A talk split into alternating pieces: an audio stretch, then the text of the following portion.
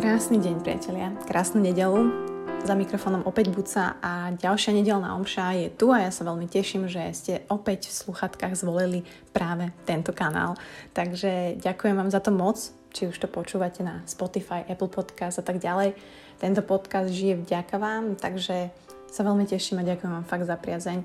Tieto nedelné omše sú pre mňa už takou tradíciou, takým môjim časom, me time, ako by povedali bratia, Angličania, neviem, či aj pre vás. Ak je pre vás Buca Talks nedelná omša me time, že naozaj je to čas pre vás, či už ste na prechádzke alebo hoci kde, strašne sa z toho teším a to je asi tá pointa toho celého a ďakujem veľmi pekne, že to šírite ďalej medzi ľudí.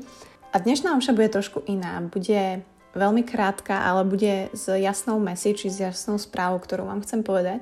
A čo som hlavne pochopila za posledný týždeň, za posledné dva. Um, tí, ktorí ma poznáte, alebo ani ma nemusíte poznať, je to ťažké z tých sociálnych sietí, to chápem, ale viete, že som človek, ktorý si veľmi základá na emóciách, som človek, ktorý sa snaží chápať a budovať tú emočnú inteligenciu, um, človek, ktorý si možno myslel, že dokáže pracovať s tými emóciami, ale opak je pravdou. A naozaj som si tak uvedomila, že tí ľudia, ktorí sa ako keby tak viac ponárajú do seba, Neviem, či to robíte tak vy, hej, že chcete pochopiť, prečo niečo cítite, chcete pochopiť, prečo niečo iní cítia.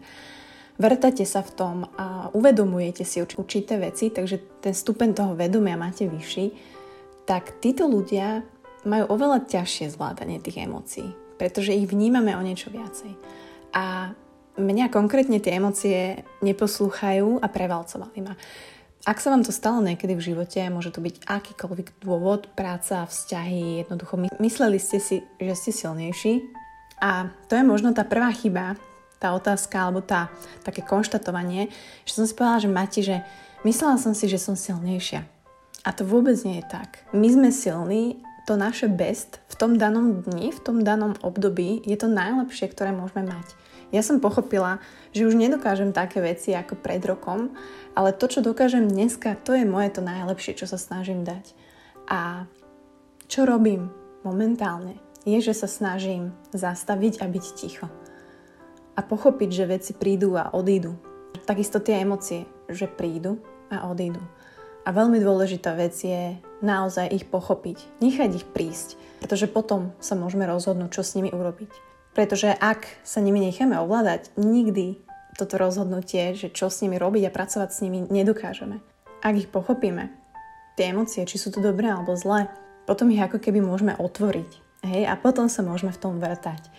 A reálne sa pozrieť na to, čo to je a prečo to je.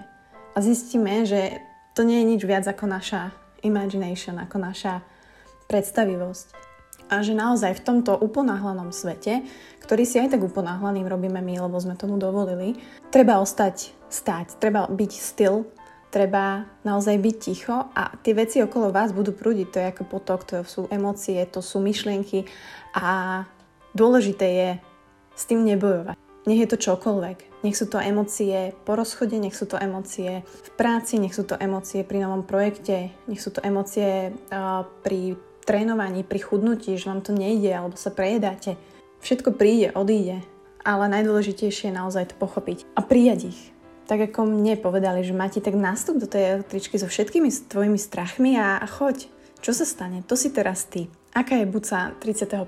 oktobra? A tá buca, ktorá je 31.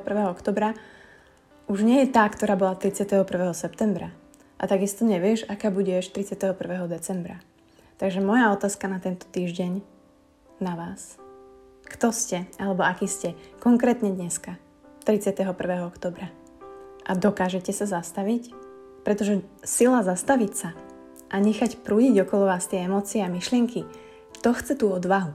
Pretože plávať s tým a schovávať sa a príde, odíde a idem a neriešim a zahatám sa ešte väčšími povinnosťami, to je easy. Ale zastaviť sa, vnímať, byť ticho, a pochopiť to, to je challenge.